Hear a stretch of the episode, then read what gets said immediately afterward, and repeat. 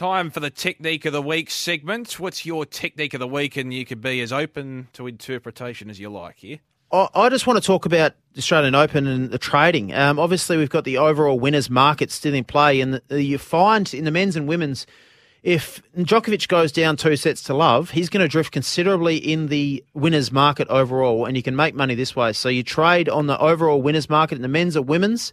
If they're down, if they're down a break point, they'll drift, and you can just trade a little bit throughout the tournament and make some money that way. So Djokovic goes in as two dollars twelve favourite. Um, Medvedev seven dollars forty. We see Alcaraz uh, withdrawn. Out, yep. Nadal looking to make it back to back seventeen dollars, and uh, that's my technique. It's just following the overall winners market throughout the tennis. And if you're watching a game, just start trading and looking at the futures. I'll ask you about the women's market very shortly in the singles because that's quite unpredictable, as we know, and it's been unpredictable for the last probably five years. My technique of the week, though, the reverse rain dance. Sydney people need to learn it because surely that's a way to try and stop the rain at this time of year affecting all the sporting events. So try and find a technique, Sydney people.